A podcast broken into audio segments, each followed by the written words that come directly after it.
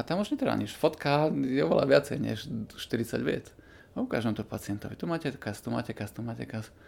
On nepotrebuje stomatologicky vzdelaný, aby videl, že to nie je dobré. A vo Filadelfii na pohotovosti, kde je streľba taká bežná vec, ako u nás nádcha, a tam slúžil medic, štvrták. A on, on nás prijímal, že ty nie si majster sveta, ty nemáš všetko, aj tebe sa veľa vecí nevydarí, a fakt sa mi nevydarí. Ale uh, to, že sa niečo nevydarí, nesmie byť modus operandi. To musí byť nejaká príčina na to, že niečo, niečo nevinde, a minimálne to treba monitorovať, alebo keď treba prerobiť. A on ma presvedčil, nekúpuj si oznám, kúp si mikroskop. Aj v roku dvetisícšesť. Aj hovorím, na čo mi je mikroskop? Čo, čo ti dá mikroskop? Ozón, s ozónom viem vyriešiť, aj viem zastaviť kás, vyliečiť aftu, herpes, to tamto. Mikroskop ti dá akurát toľko, že tam akurát tak vidíš. A on sa začal späť, no presne to, presne to, že tam vidíš. A ja som si aj tak kúpil ozón, ale po roku som si požičal od neho mikroskop. Ahojte. Počúvate Zubcast? Podcast Slovenského spolku študentov zubného lekárstva.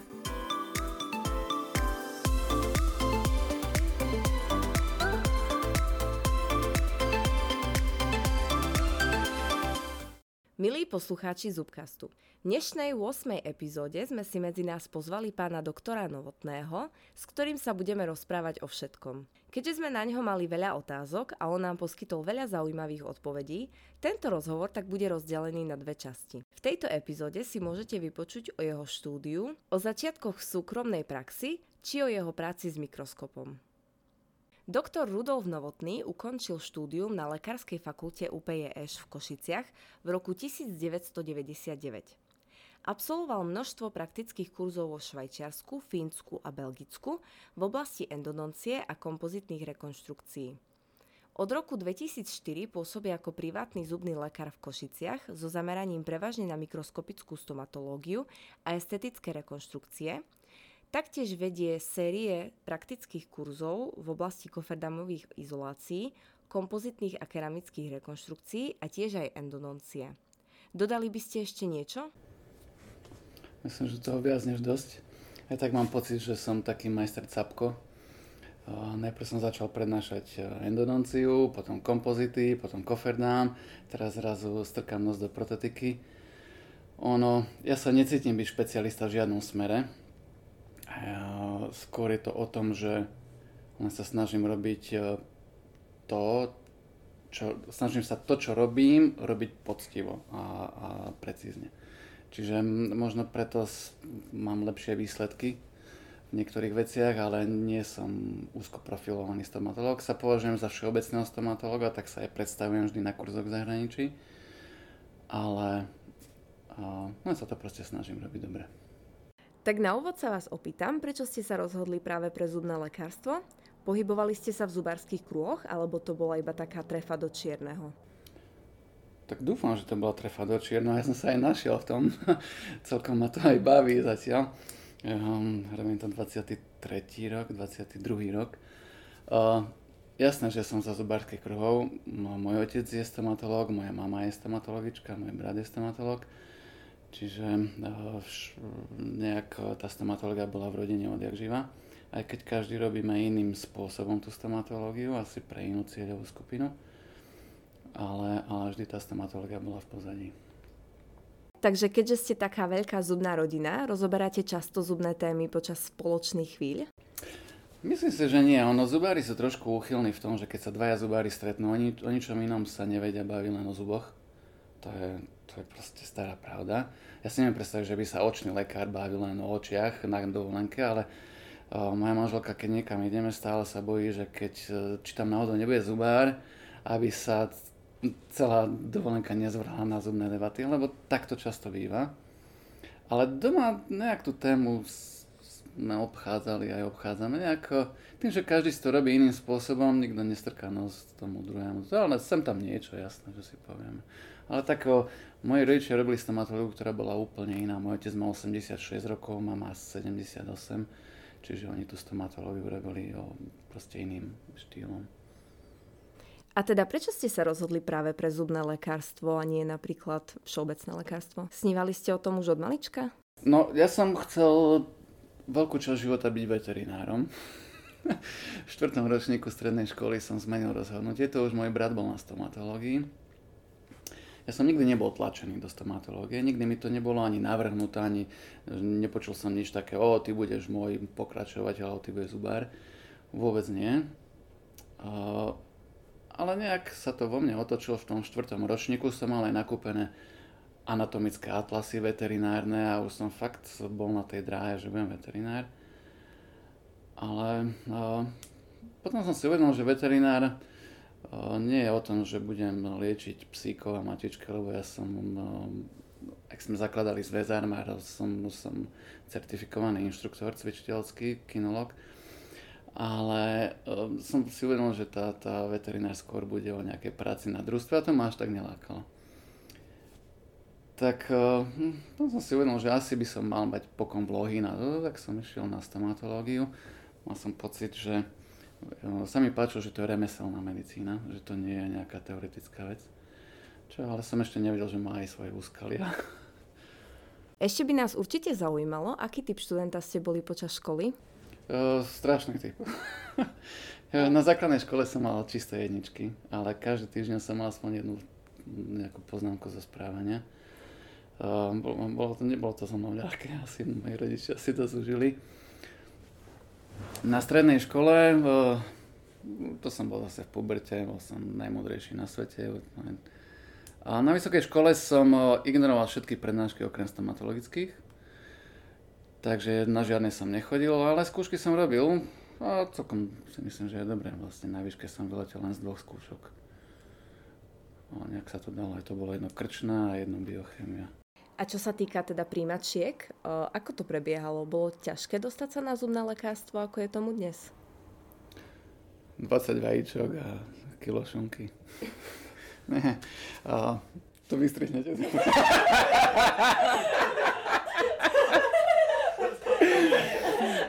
Uh, bolo to ťažké, keď som išiel v deväťdesiatom deviatom na príjmačky, čo keď sám, v deväťdesiatom druhom, tak uh, keď som išiel na príjmačky v deväťdesiatom druhom, tak uh, vtedy pomer prijatých a uchádzačov bol jeden ku piatim na zubné a na všeobecné bol jeden ku dvanástim. Čo sa mi zdalo, že je zlý pomer, ale ja som bol piatý od hora, piatý čo najlepšie urobil príjmačky a s tým istým počtom bodov na všeobecnom by som bol asi tridsiaty ôsmy. Bol natresk vtedy, ale ja som išiel, na, ja som išiel do Brna, do Blavy, do Košíc. Prvé boli Košice, ale už som ďalej ani nešiel, lebo som vedel, že som robil dobré príjmačky a chcel som ísť do Košíc.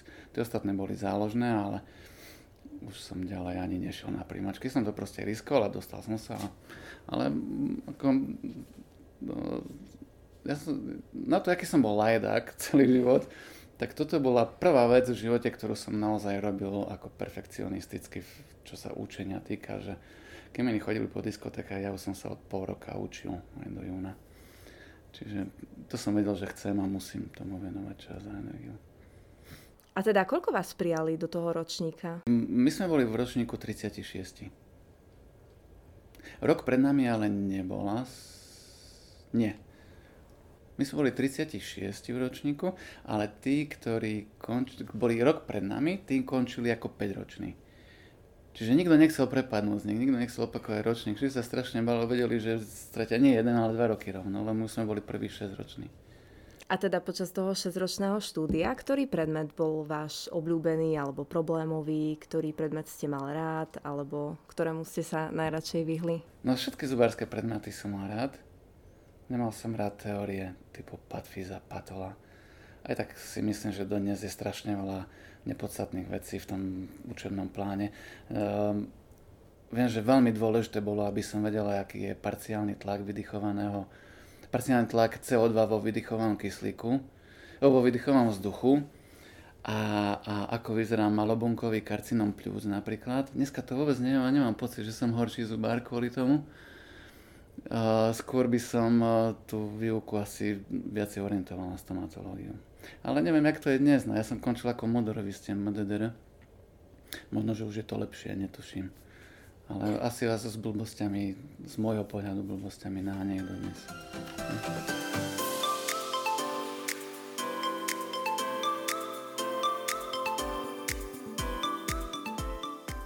Čo som sa dopočula, tak niekedy to bolo tak, že byť všeobecným lekárom bola podsta a povolanie zubára nebolo práve najvďačnejšie.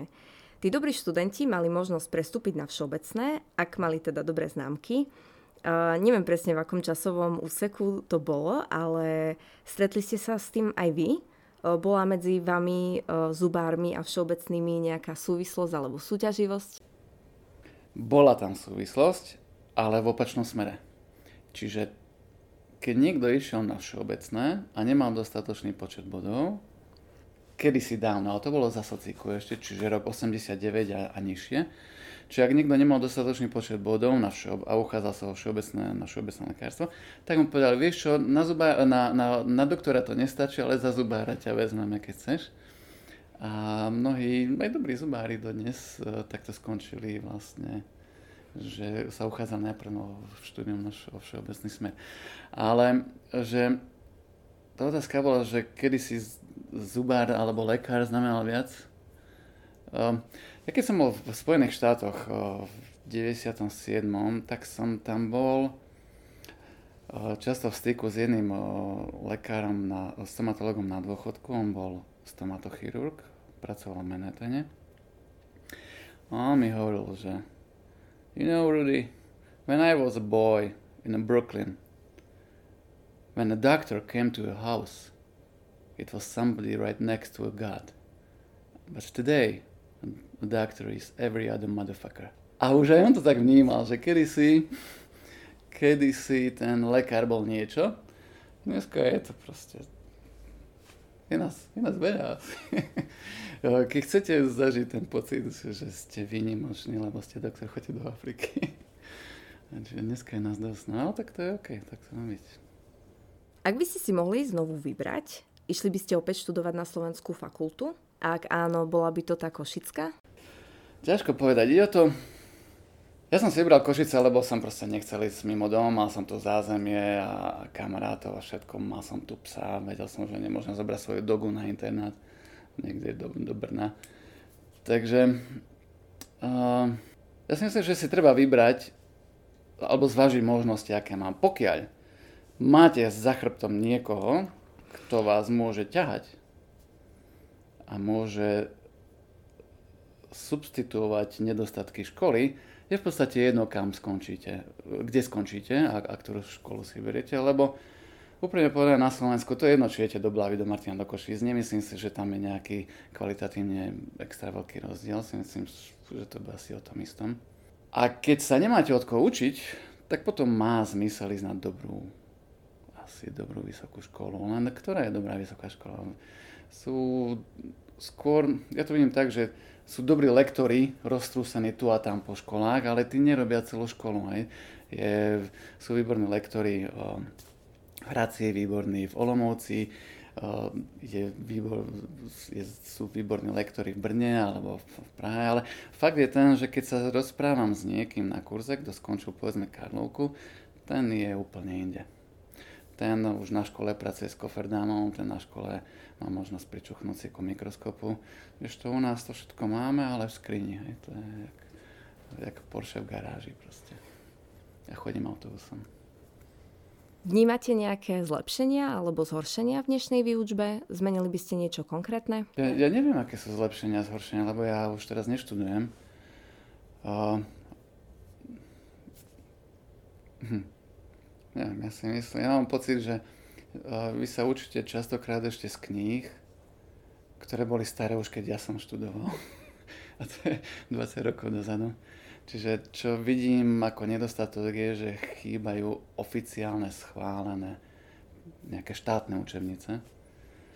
Ale to už je potom na, na samotných asistentov a docentov a vyučujúcich, aby vám povedali, že OK, tak to je takáto kniha, skúsme pre... Alebo aby vám priblížili tú svetovú stomatológiu aj cez prednášky napríklad. Či sa to deje alebo nie, ja nie som tu na to, aby som súdil. Uh, ja som mal také staré knihy, to bol ešte Vold, ne, Čeo, keď som odpovedal na štátnicách z čelesnej ortopédie, tak som rozprával o niečom, čo som hovoril, že a to je, dostal som otázku, odpovedal som a tu je taká novinka, ktorá ddd a už vôbec neviem, o čom to bolo, ale uh, tá vyučujúca ma zastavila, hovorila, pán doktor, to je také staré, že sa to už vôbec nepoužíva. Ja mám, aha, ale v knižke, že to je novinka. No ani tá knižka už by sa nemala použiť. A ja mám skôr také obavy, že vy dodnes máte tú knižku ako predpísanú učebnicu. Neviem. Je to dosť možné. Boli ste ako študent spokojní s výučbou zubného lekárstva v Košiciach? Uh, nebol som spokojný, jasné, ale to je, si myslím... Uh, To nie je o škole, to je jednotlivých vyučujúcich. Viete, keď príjete na cviko a vám niekto povie, o, a čo? Aha, aha, dnes ste tu, no, o, tak dačo sa, dakde sa zašite. to, som, to som počul veľmi často a som myslím, že by sa to malo zmeniť, ale na druhej strane chápem, že fakulta nemá pacientov. Lebo keď chcete byť internista, vám sa stačí motať po oddelení a e, s fonendoskopom otravovať ľudí, ktorí tam ležia. Ale keď chcete byť zubár, tak tým ľuďom musíte urobiť zákrok. A keď, viete, keby niekto chcel byť chirurg, tak e, tiež ako štvrták nebude operovať toho chudáka, čo na chirurgii leží ako hospitalizovaný. Kdežto my ako zubári ideme operovať alebo ideme robiť zákrok tomu človeku, ktorý tam príde a, a ešte sme len medicíne, tretiak, štvrták, piatak a podobne. Ale ja si myslím, že cesta možno by viedla cez pohotovosť. V Košiciach máme niekoľko pohotovostí, ale na fakulte nie ani jedna. A na tú pohotovosť je väčší prílev pacientov a tam by mohli medici fungovať. Ja keď som bol v Filadelfii, uh, tam som prišiel so svojím detkom, o ktorého som sa staral, lebo spadol, prišli sme a urobili mu okamžite cé téčko hlavy a, a vo Filadelfii na pohotovosti, kde je streľba taká bežná vec, ako u nás nádcha, a tam slúžil medic, štvrták. A on, on nás prijímal, on vyhodnocoval cé téčko a ja som bol úplne z toho šokovaný, že kde je on a, a A kde sme my? Ja som bol piatak medic, ja som mal prerušené medzi piatym a šiestym na rok, keď som bol v štátoch.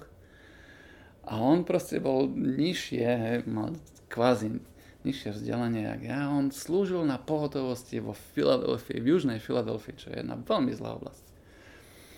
A u nás vás nepustia urobiť otlačok proste. Čiže uh, možno tá cesta by vedla cez pohotovosť, to som chcel tým povedať. Len hej, bolo by to treba zorganizovať na škole a, a, a možno zabezpečiť nejakým spôsobom kompenzáciu finančnú tým lekárom, ktorí to dozorujú. Lebo aj, aj ten medic štvrták zase tam nebol sám, to treba povedať, že jasné, že o chvíľku prišiel starší lekár a spolu rozoberal medic, mu povedal, čo našiel a čo sa deje. Starší lekár to odobril a povedal, dobre, riešte. A odišiel. Tak by, to, by sme to možno mohli aj urobiť aj my, ja neviem. neviem.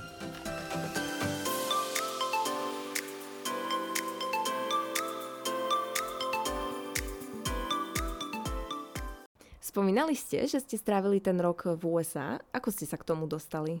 Uh, ja som sa odsťahoval od rodičov. Ja som sa slobodil, nie že by bol problém doma. Nikto ma nevyhodil. Ani ja som sa s nikým nepovadil, ale ja som mal svoju priateľku tretí rok, keď som bol aj potom neskôr manželku. Uh, a sme chceli bývať spolu, tak uh, sme odišli najprv počas... Medzi druhým a tretím ročníkom sme si vybavili brigádu v Anglicku, tam sme boli tri mesiace. Ďalší rok sme si vybavili tak, že ja som tam bola štyri mesiace. Chceli sme si zarobiť peniaze na vlastný byt, čo sa nám aj podarilo, ale kúpili sme si byt, ale ceny bytov išli tak rýchlo hore, že sme mali len holobyt starý, treba zrekonštruovať. Tak medzi piatym a šiestym ročníkom som si povedal, OK, teraz je ten čas, nie sú deti a môžem si dovoliť prerušiť školu. Poďme zarobiť peniaze, tak som bol v štátoch na jeden rok uh, a potom som pokračoval v škole. Čiže išli sme tam viac menej trošku spoznať život a zarobiť peniaze a že to bol úplne iný, teda finančný rozdiel vtedy. Tu sa zarábalo tu som celý život robil na stavbách ako, ako študent a som zarábal pri najlepšom dvadsaťpäť korún na hodinu, čo bolo necelé euro, a v Amerike som zarábal za týždeň štyristotridsať dolárov, ale to boli ťažko zarobené peniaze. Ale vtedy ale dolár stal päťdesiat korún, ale tam som robil šestnásť hodín denne, šesť dní v týždni. Čiže, a nedele som mal voľné, takže to bolo, bolo to drina, ale bola to dobrá škola života, ale už by som sa to, už by som to nikdy nechcel zopakovať. Mali ste teda možnosť venovať sa štúdiu zubného lekárstva počas toho roku v štátoch? Nie, ja som, ja som tam robil všeličo možno, lebo tým, že som manuálne zručný a robím veľa vecí s drevom a viem opraviť všeličo, tak ja som sa tam zamestnal na, na dva mesiace ako taký handyman v jednej rodine bohatej. Ale tam pre mňa nemali dostatok roboty a tým pádom aj nezarobil som peniaze, aké som chcel. Tak potom, ja som tam bol aj so svojou budúcou manželkou, budúcou ex-manželkou. um, tak sme tam boli spolu a sme si našli ubytovanie tak. Hľadal som si prácu, kde by som mohol bývať aj s ňou, nechcem to veľmi naťahovať. Tak som zohnal si opateru o jedného starého o, pána, ktorý bol úplne imobilný. Nevedel chodiť, bol na deväťdesiat percent slepý, nevedel rozprávať, mal výživu do, do žalúdka, uh, neudržal moč, stolicu, nič. Proste taký veľmi vegetatívny človek. A on bol bývalý, bývalý zubár na dôchodku. A skrz toho, že mal veľa kamarátov zubárov, ktorí sa tam pohybovali hore-dole, tak uh, som, som mal možnosť občas ísť, keď som mal voľno, ísť sa pozrieť na nejaké práce, na nejaké implantáty a podobné veci. Čiže videl som tam veci, ktoré som v živote nepoužil.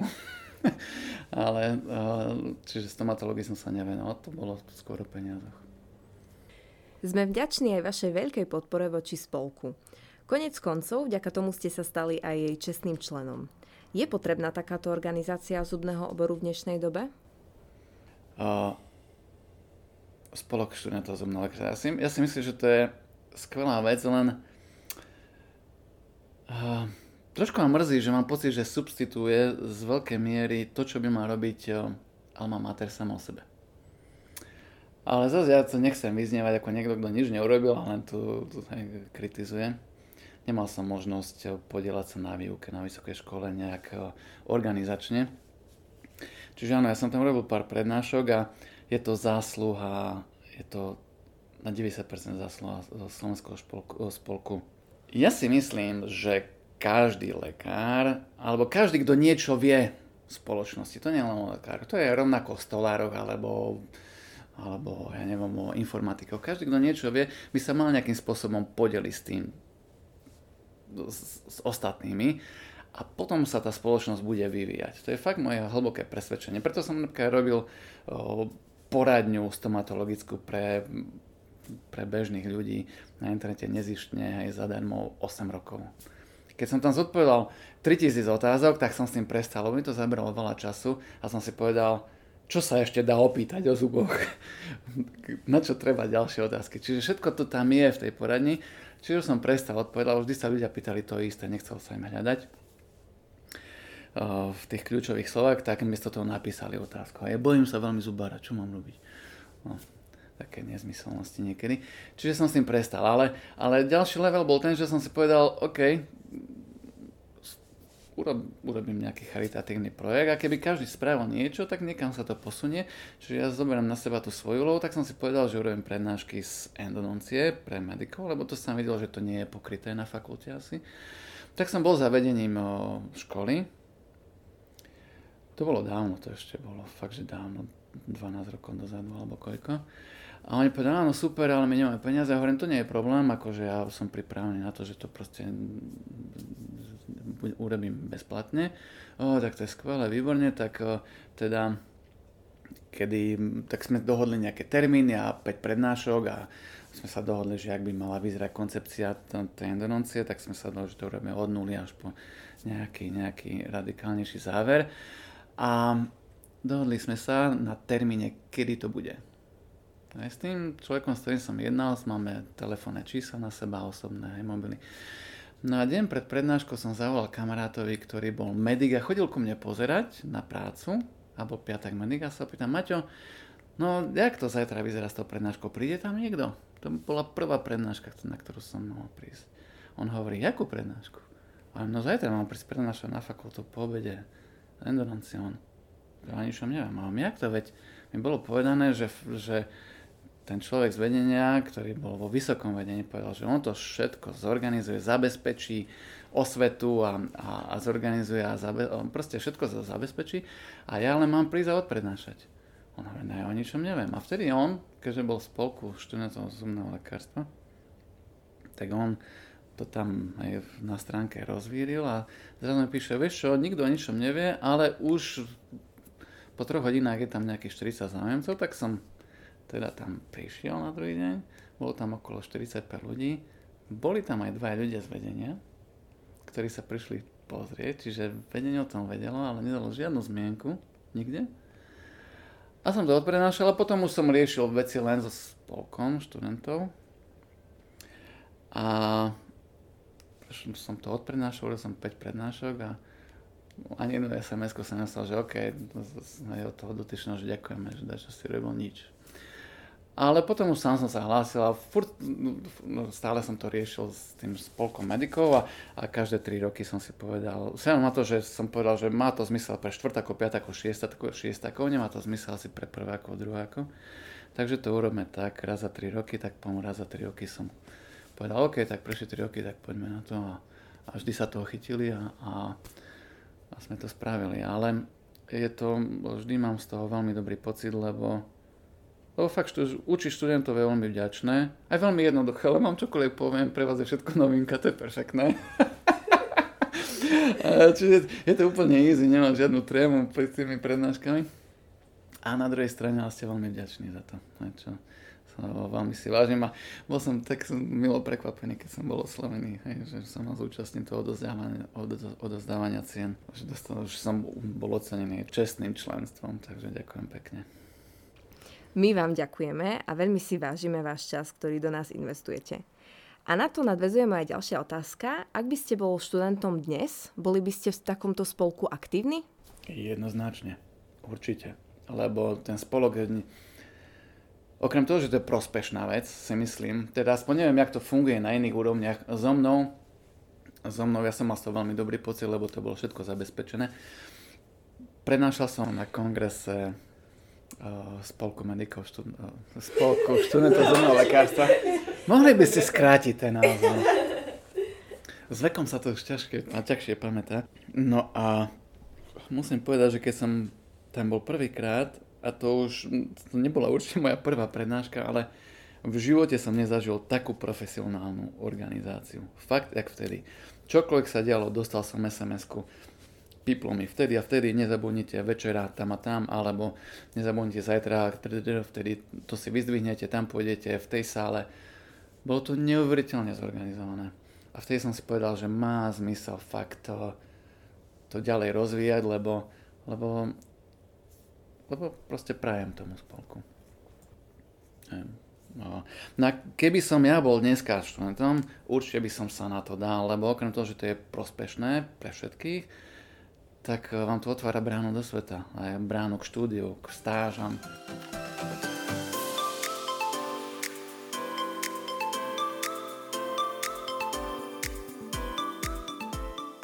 Keďže ste spomínali, že máte otca zubára, líšili sa nejako predstavy vaše a vášho otca ohľadom vedenia ambulancie? Úplne. Úplne. Môj otec začal v deväťdesiatom treťom robiť na priamu platbu. Čiže bez, účast, bez spolúčasti poisťovne, čo bol prvý a jediný v Košiciach, hádam. A ja keď som nastúpil k nemu v roku dvetisícdva, tak zo železiarne, kde som prišiel, kde sa robil na poisťovňu a boli tam doplatky ku ošetreniu, tak doplatky v železiarniach boli vyššie, než priama platba u môjho otca. A mu hovorím toto, ty proste nemôžeš, to, to nejde, však tam si účtujú od poisťovne, od pacienta a ty máš, ty si to na priamu platbu a robíš tu, hráme sa tu na luxusnú stomatológiu, ale tá platba pacienta je nižšia, než tam ten doplatok u poisťovne. Ó, ty si najmudrejší na svete, ty všetko vieš, včera si skončil, dnes ma ideš učiť. A môžem, ale však je tu doktor Gerenda. Doktor Gerenda bol v Košiciach, vy ho už nepoznáte, on bol, on bol precízny lekár. Po ňom som videl práce, ktoré boli naozaj veľmi pekné, mali hlavu a petu. On sa, on ten amalgám ako jediný, ktorého som poznal z tých starších lekárov, vyrezával a leštil. A on si účtoval v tej dobe šesťnásobok toho, čo môj otec, a hovorím, poďme to robiť ako doktora Gerenda. On keď, môj otec, keď počul slovo doktor Gerenda, tak mal vyrážky, lebo jo, jasné, Gerenda, Gerenda. Som zvedavý, jak ty dopadneš. No ale len čo som začal robiť sám na seba, tak som to prekopol do tejto do tejto roviny a ja som to začal tie amalgámy vyrezávať. Ja som bol veľký amalgámový fanúšik, ja som kompozitív diste nedával. A ja prvé dva roky, lebo ma učili, že amalgám do dis- že kompozit do distu nepatrí. Takže som to začal robiť za veľa peňazí a, a po troch rokoch zostalo asi päť percent pacientov u mňa, z tých otcových pacientov. Všetko sa to zmenilo, otočilo. Ja som si začal účtovať úplne iné ceny, ale venoval som tomu viacej, oveľa viacej času. Viem, že prvý rok v priemere môj, môj, môj, moja réžia bola vyššia ako otcov obrat mesačný. Čiže to, čo ja som minul, bolo oveľa viacej, než on vlastne dostal od pacienta. Takže on to úplne inak videl. Čiže ja som musel naliať do tej ambulancie veľa peňazí a, a tých ľudí som strátil mnohých, ale, ale som to ustal s odretými ušami a, a potom som si mohol to robiť tak, jak som ja chcel a jak som si myslel, že by sa to malo robiť. Pamätáte si na to obdobie, kedy ste prešli z amalgámu na kompozit? Kedy som prešiel na amalgám? Nejak, nejak som... Spom... Videl som v časopise, začal som vtedy odoberať nejaký... Uh, neviem, čo to boli za noviny, ale nejaké noviny stomatologické, ktoré som dostal zadarmo a boli zahraničné. A tam som videl, jak ten kompozit asi má vyzerať a som sa tomu snažil priblížiť. Vždy som si predtým myslel, že to je nereálne, že to je len pre časopis, ale nakoniec sa mi to podarilo. A časom, po desiatich rokoch som si uvedomil, že možno, že aj tie fazety, ktoré vidím v knihe, by som raz vedel urobiť aj ja. Však keď som to zvládol s kompozitom, prečo nie s fazetami alebo s korunkami? A sa mi to podarilo. A to isté s endodonciou so všetkým. Čiže nejak som sa ťahal za tou literatúrou. Ale kedy to bolo, ja neviem. Fakt je ten ale, čo je možno zaujímavé pre vás, že paradox, v kontraste toho, čo do vás tlačia, možno starší lekári, je, že s amalgámy z obdobia roku dvetisícpäť šesť, keď som robil amalgámy a robil som kompozity, nerobil som ešte s koferdámom. S koferdámom som začal robiť v roku dvetisícpäť. A tie amalgámy, ktoré som robil rovnako precízne ako kompozity v tej dobe, tie amalgámy už po sebe začínam upravovať, ale kompozity mnohé tam vydržali do dnes a, a ešte sú tam a proste na prehľadke ich nechávam, že nie je dôvod ich meniť. Čiže nemyslím si, že kompozit je, je nejaká horšia výplň ako amalgám. Potrebovali ste nejako vysvetľovať pacientom, že prečo ste prešli z amalgámu na kompozit? Alebo teda prečo častejšie využívate kompozit pred amalgámom? Nie. Prvá vec, ktorú som kúpil, bola intraorálna kamera. Nemal som vôbec peniaze, čiže som... Tá kamera na dnešné peniaze stála, stála nejakých tisícpäťsto eur. Ja som si ju nemohol dovoliť, tak som ju chcel na leasing, ale nikde v leasingovke mi nechceli dať taký nízky leasing. My dáme leasingy na veľké peniaze, nie na toto, čo vy potrebujete, tak som tam musel ešte niečo dokúpiť. Kúpil som intraorálnu kameru, ukázal som tým ľuďom stav pred a po. A tam už netreba nič. Fotka je oveľa viacej než štyridsať vied. A toho sa držím dodnes, že vstupnú prehliadku, preventívnu prehliadku. Hlavne tie vstupky robím tak, že to nafotím, nadiknem status, robím si rentgeny, nafotím to a ukážem to na obrazovke s priemerom, ja neviem, má stošestnásť centimetrov. A ukážem to pacientovi. Tu máte kas, tu máte kas, tu máte kas. On nepotrebuje stomatologicky vzdelaný, aby videl, že to nie je dobré. A keď počas práce všetko, čo, fotím, všetko, čo robím, fotím, čiže keď ukážem pacientovi stav pred, počas a po, hej, na tých fotkách z toho mikroskopu, ukážem mu to na obrazovke, tak on vidí, že to je urobené to, jak to má byť urobené a vidí, prečo som to urobil, čiže nemusím zdôvodňovať, dôvod, hej, prečo som musel odvrtať tú výplň a nemusím mu vysvetľovať, že prečo toľko stojí, lebo ten zub vyzerá takmer ako intaktný na konci. No. Keď sa to podarí. Nevždy sa to podarí. Samozrejme. A teraz by som sa vás chcela opýtať, kedy ste sa prvýkrát stretli so zväčšením? Uh, so zväčšením som sa prvýkrát stretol, keď som spoznal doktora Stošeka. U Maxa Stošeka som bol prvýkrát na kurze v roku dvetisíctri a to bolo vrstvenie, metóda prirodzeného vrstvenia podľa profesora Vaniniho. On to prednášal prvý na, na Slovensku. A on už robil s mikroskopom, to bolo niečo, čo som, o čom som dovtedy nepočul. A on ma presvedčil, nekúpuj si oznám, kúp si mikroskop. Aj v roku dvetisícšesť. Aj hovorím, na čo je mikroskop? Však čo, čo ti dá mikroskop? Ozón, s ozónom viem vyriešiť, ja viem zastaviť káz, vyliečiť aftu, herpes, hento, tamto. Mikroskop ti dá akurát toľko, že tam akurát tak vidíš. A on sa začal sledať, no presne to, presne to, že tam vidíš. A ja som si aj tak kúpil ozón, ale po roku som si požičal od neho mikroskop. To bola taká seliga poľská na pojazde na tri mesiace. Čo bolo veľmi dobré, že som si ten mikroskop požičal, nejaký, pár, nejakých dvesto eur na mesiac to vychádzalo. A aby som sa rozhodol, aby som vedel, či mi to vôbec treba. A po troch mesiacoch som povedal, OK, tak kúpim, a vtedy som si kúpil už normálne kvalitný mikroskop. Čiže to som, to som urobil v roku dvetisícosem. Už viem, že boli eurá, takže v roku dvetisícosem som si kúpil mikroskop. Tu už neboli koruny. deväť. dvetisícdeväť? Okay. Tak v roku dvetisícdeväť. Tak teraz sme to niekde konečne na časovú os moju položili. V dvetisícdeväť som kúpil mikroskop prvý, ale to bolo tesne. No. A Koferdám? Koferdám, prvý kurz na Koferdám som absolvoval takisto u Maxa Stošeka v dvetisícštyri. Asi pol roka mi trvalo, kým som ho začal používať, čiže od roku dvetisícpäť používam Koferdám. Uh, nemohol by som začať robiť s mikroskopom bez koferdámu, to je veľmi ťažké, čiže koferdám už bol ustálený u mňa doma, keď som začal robiť s mikroskopom. Uh, teraz poviem niečo, čo, po, čo, čo spomínam na kurzoch často, že v tom roku dvetisícštyri som bol na kurze na koferdám s kolegyňou. Ja som začal používať ten koferdám asi po, po, do pol roka. Uh, urobil som tú chybu, že som si povedal, že koferdám je super, ale ja ho na väčšinu veci asi nepotrebujem. Ja si ho nechám na tie komplikovanejšie veci. Ale to som si nevedel, že na tie komplikované veci sa aj ťažko nasádza ten koferdám. Takže keď všetko išlo, tak som ho nepotreboval. Keď som mal fakt ťažkú Black dvojku na hornej sedmičke distálne otočenú, som povedal, a toto je čas na koferdám. No ale tam nás aj koferdáme, no to je, je fest ťažké, keď s tým človek začína, tak ako keby vás hneď s vodičakom hodili do formule. Čiže, ale nejak som to ustal, trvalo to štyridsať minút, keď som ho nasadil, ale som ho nasadil a som spelal, to je dobrá vec. Preto odvtedy hovorím na kurzoch, začnite koferdám používať hneď po kurze a na tie ľahké veci. Ideálne parodontózny pacient, kde sa zuby sami rozchádzajú, tam ho natiahnete ani neviete ako. A keď získate nejaký grif, tak potom ho použijete aj v tých ťažších veciach.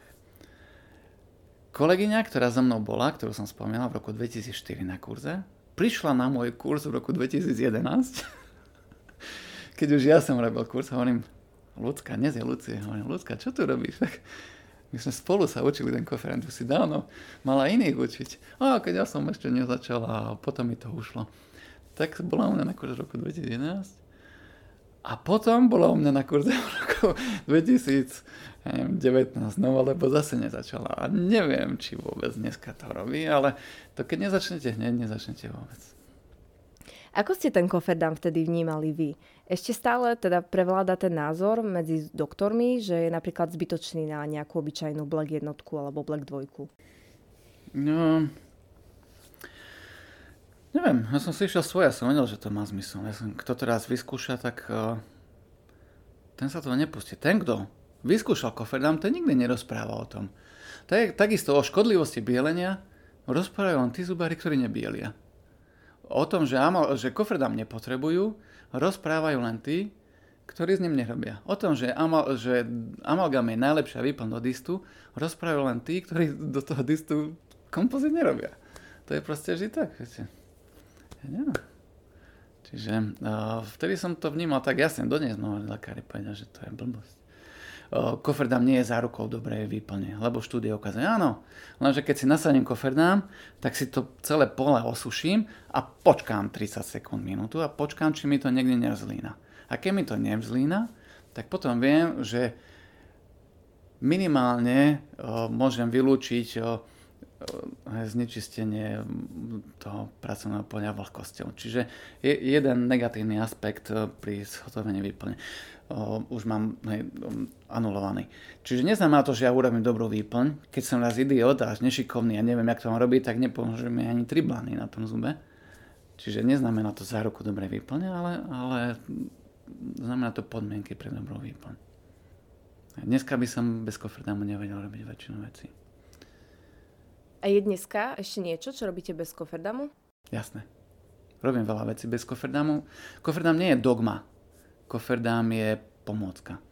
Situácie, kedy nepoužívam kofrdám, sú, sú, sú tie, kde by to mohlo pacientovi poškodiť, a to sú, to sú krčkové výplne, kde by som tú sponu musel fakt zaniesť veľmi hlboko pod, pod jasno, a si myslím, že to je škoda. Keď robím krčkovú výplň na hornej trojke a natiahnem tam sponu, ktorá je naozaj radikálna, je, je agresívna, tak mu ujde, ujde to jasno určite, lebo na, nad hornou trojkou má každý denný biotyp.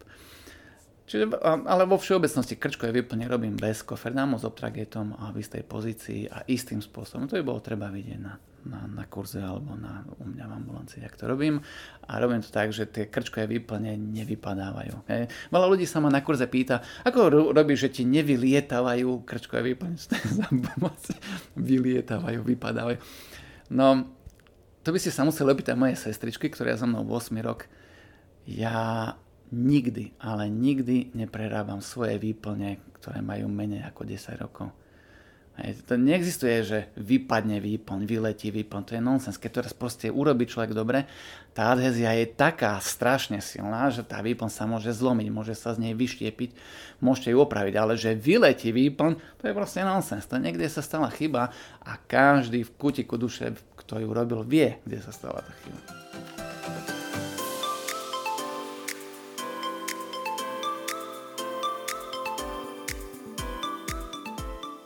Ďalšia z vecí, ktorá našich poslucháčov môže zaujímať, je, ako ste začali s mikroskopom. Ja som na mikroskop skočil úplne sám. Ja som, väčšinou je ten postup taký, že niekto robí bez väčšenia, potom lúpy a potom mikroskop. Uh, ja som skočil rovno na mikroskop, lúpy som obišiel a, a bol som samouk úplný.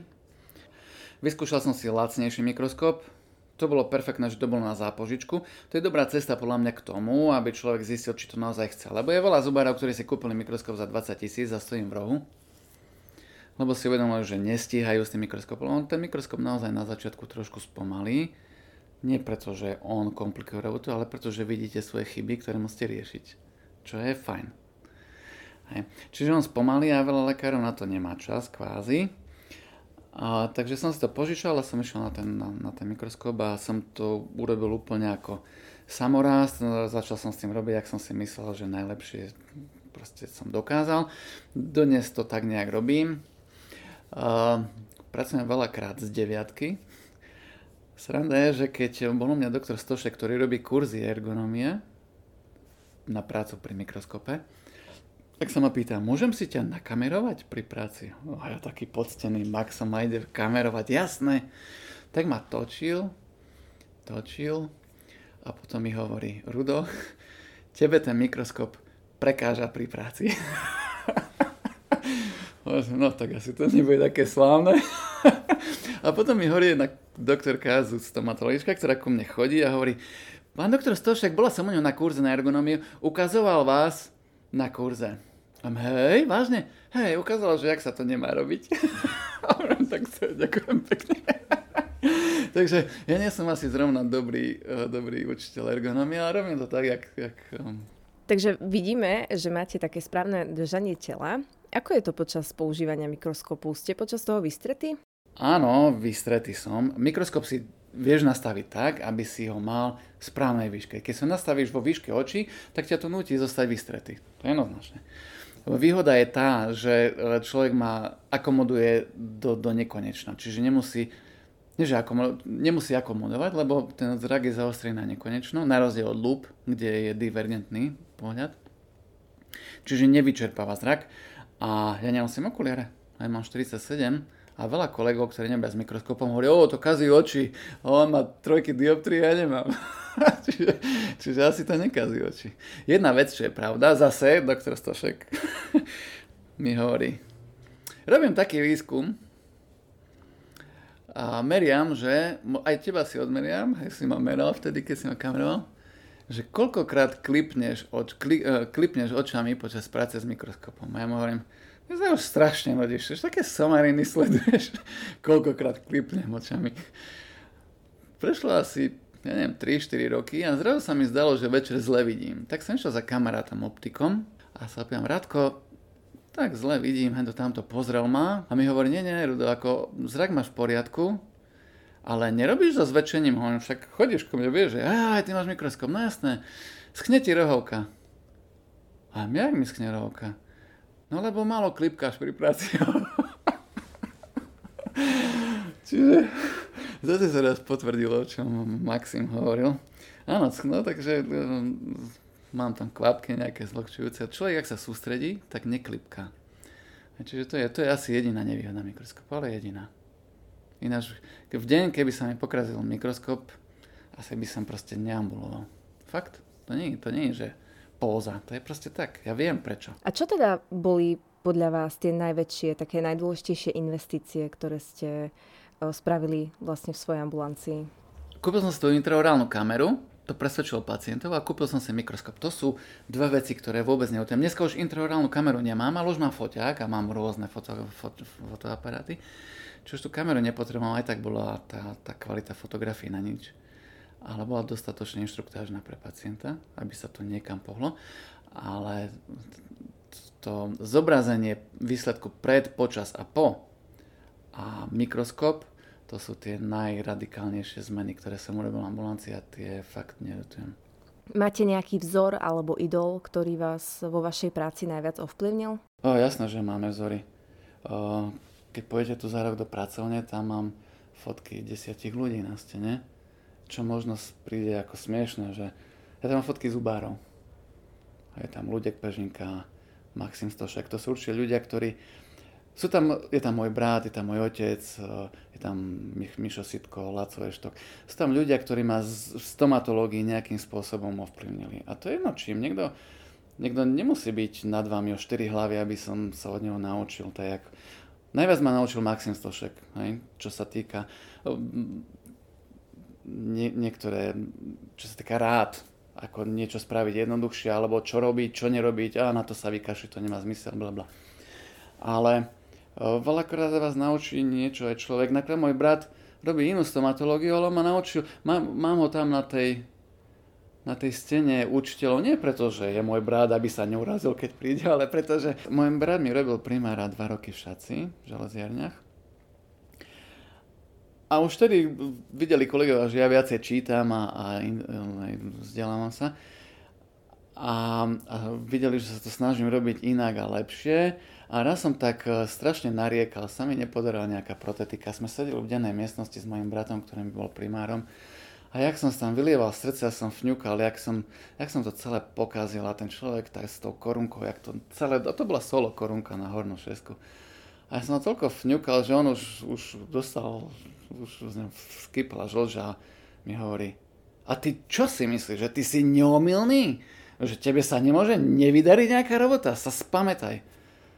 A vtedy som si uvedomil, že fakt tu fňukám jak stará baba a, a snažím sa udržať si tú pokoru v sebe, že ty nie si majster sveta, ty nemáš všetko, aj tebe sa veľa vecí nevydarí, fakt sa mi nevydarí. Ale uh, to, že sa niečo nevydarí, nesmie byť modus operandi. To musí byť nejaká príčina na to, že niečo, niečo nevinde. A minimálne to treba monitorovať, alebo keď treba prerobiť. Čiže niekedy stačí jedna poznámka, ktorá vás ovplyvní na celý život. To, čo hovorím, je dvadsať rokov dozadu, ale každý deň si na to spomeniem. A ty čo si, neomilný? Jasné. Čiže um, svoje vzory mám. Čiže z tých slovenských vzorov to je určite Maxim Stošek vzorov. Tak, oh, jak to povedať, Maxim je úžasný človek a je najvzdelanejší stomatológ, ako ho poznám, aj keď veľa ľudí možno mi nedá za pravdu, ale, ale ja viem, o čom hovorím. Je strašne vzdelaný a má prehľad, naozaj, naozaj sa je strašne veľa čo od neho učiť. Mám tam doktora Pežinku, ktorý ma asi nemá rád, lebo na prednáške som mu často oponoval, ale si myslím, že to je človek, ktorý jeden z prvých na, priniesol precíznosť do stomatológie v Československu. A z takých medzinárodných vzorov určite tam je Florin Cofarr, čo je jeden úžasný vizionár stomatológií, alebo Pascal Mane, profesor Vanini. O, tých ľudí je strašne veľa.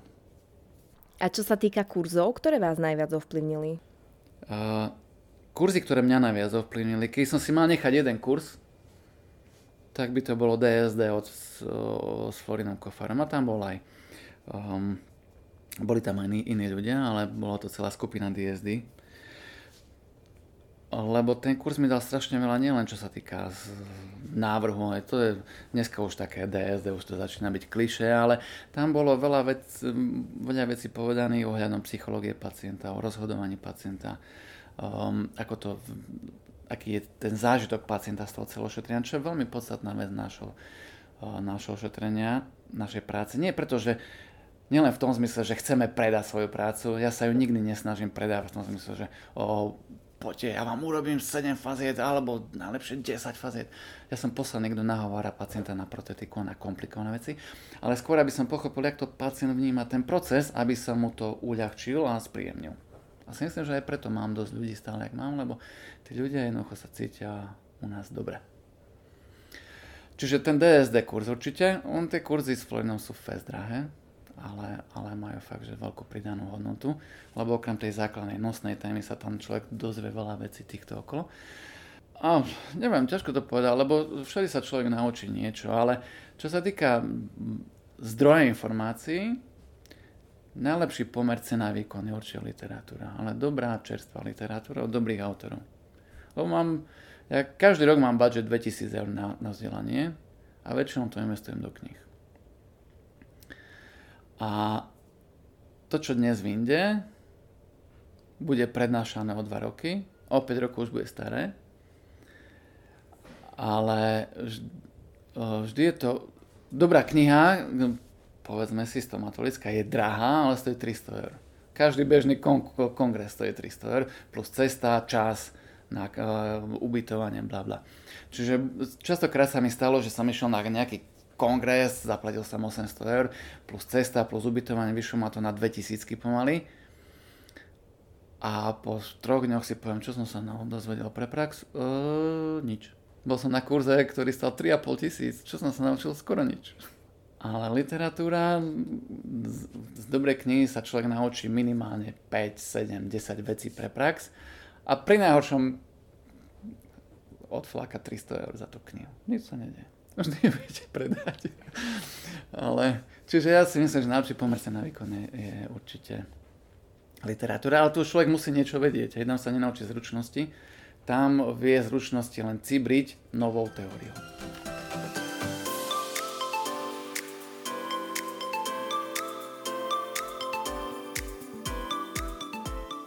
Čo hovoríte na to, keď vám ľudia povedia, že ste príliš drahí? Jasné. To je tak, jak s tým gerendom. Uh, aj gerenda bol strašne drahý a nakoniec som sa tam dotiahol a mohol som to robiť. Uh, to je tak. Dneska, keď pôjdeš do Hornbachu, kúpiš si tam kuchynskú linku za dvesto dvadsať eur. Ja viem, bol takú mám. V ambulancii, v starej ambulancii som takú kúpoval. Kuchynská linka od namieru robená stojí štyritisíc eur. Je, v tej istej dĺžke. Teraz... Uh, Ja by som radšej vyrábal nábytok z masívu ako lacnú em dé efkovú kuchynskú linku. Problém je v tom, že ten nábytok z masívu, kým ho spraví, človek sa s tým musí pohrať, každý kus vezme do ruky, obrusí ho, vylešti, nalakuje, blablabla. Trvá to strašne dlho, na konci vznikne jedna skriňa, povedzme, báme sa o skrini, ktorá stojí osemsto alebo tisícdvesto eur. No, že sú tu em dé efkové skrine v jízku za stopäťdesiat eur a potom tu niekto rozreže krabicu od televízora a predáva ju ako skriňu a ju predáva za štyridsať eur. A potom tebe povedia, že ty vyrábaš drevený nábytok a ty si drahá a ty si to robila mesiac. On rozhľadá tú krabicu od televízora za päť minút. Kto je drahý? Keď ňom predáva za štyridsať, vieš? Čiže tá fin- tie financie, nakoniec to skončí, bohužiaľ vždy pri financiách, ale tie financie sú len jedna stránka veci. Treba to vidieť v tom kontexte toho, hlavne ako dlho to je vyrábané a s akým prístupom, s akými znalosťami. Čiže áno, ja viem, že na trhu som drahý, ale poviem ti príklad. Prišla ku mne kočka, ktorej urobili šesť, šestnásť členov keramiky, kovokeramiky. Mala to urobené tak, že po troch mesiacoch sama si ma našla, že to chce prerobiť, lebo ďasná príšerne krvácali, lebo to bolo proste celé zle. Lebo mala to nacementované tak, že na zadné zuby nezahryzla. Mala ich milimetre vo vzduchu. Mne trvalo dva dní, kým som to dal do štádiu dlhodobého provizoru. Dva pracovné dni. Od rána do večera, to sa nebavím. Moje pracovné deň je od ôsmej do štvrtej. A bola to ešte dlhšie, jak toľko. O, ten lekár, ktorý to uro- jej spravil, je Košičan, má uvedené na stránke, že estetická stomatológia. On nasadil tie korunky cez ďasno, preto to nedosadil. Bolo to proste celé, celé, ale celé zlé. A on to urobil za tri a pol hodiny, to nabrusil a za hodinu to nasadil. Za štyri hodiny zobral tristodvadsať eur za korunku. U mňa stojí korunka, už som dvihol cenník od vtedy, u mňa stojí korunka vo fronte sedemsto eur, v liste šesťsto eur. Ja som ju dva dní dostal, dostal do štádia dlhodobého provizoru a bude trvať ešte asi jeden a pol dňa, kým to, kým to celé nasadím a skompletizujem. Schválne som si u nej prepočítal na popud mojej manželky, ktorá vždy mi hovorí, že si nenormálny, prečo to robíš. Tomu lekárovi vyšlo nejakých sedemsto eur na hodinu a mne vychádza stodeväťdesiat. Kto je drahý? Len preto, že ja to robím drahšie, že výsledná suma je drahšia, ja som drahší. Ja som teda ale fest lácný. Len na tomto trhu, kde každý predáva televízorové krabice a tvária sa, že sú skrine, som drahý. Lenže bohužiaľ doba praje tým, kto predáva nábytok z em dé efky alebo ešte lepšie z televízorovej krabice. Mm-hmm. Takže spomínali ste, že protetiku veľmi nemusíte?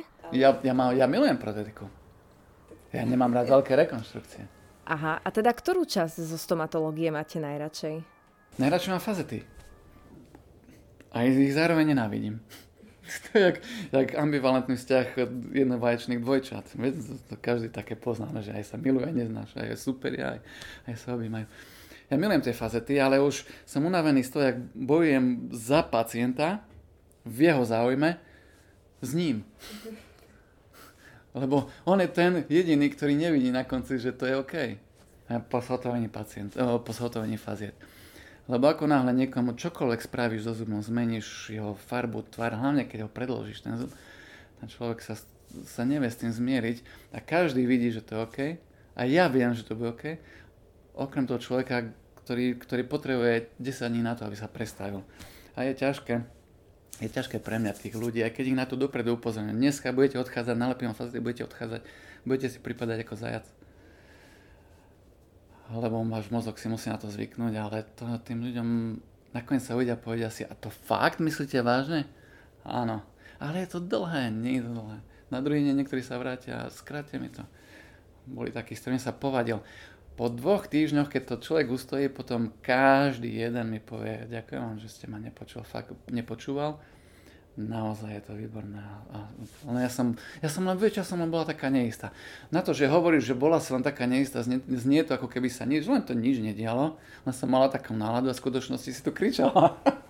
Som si bola neistá.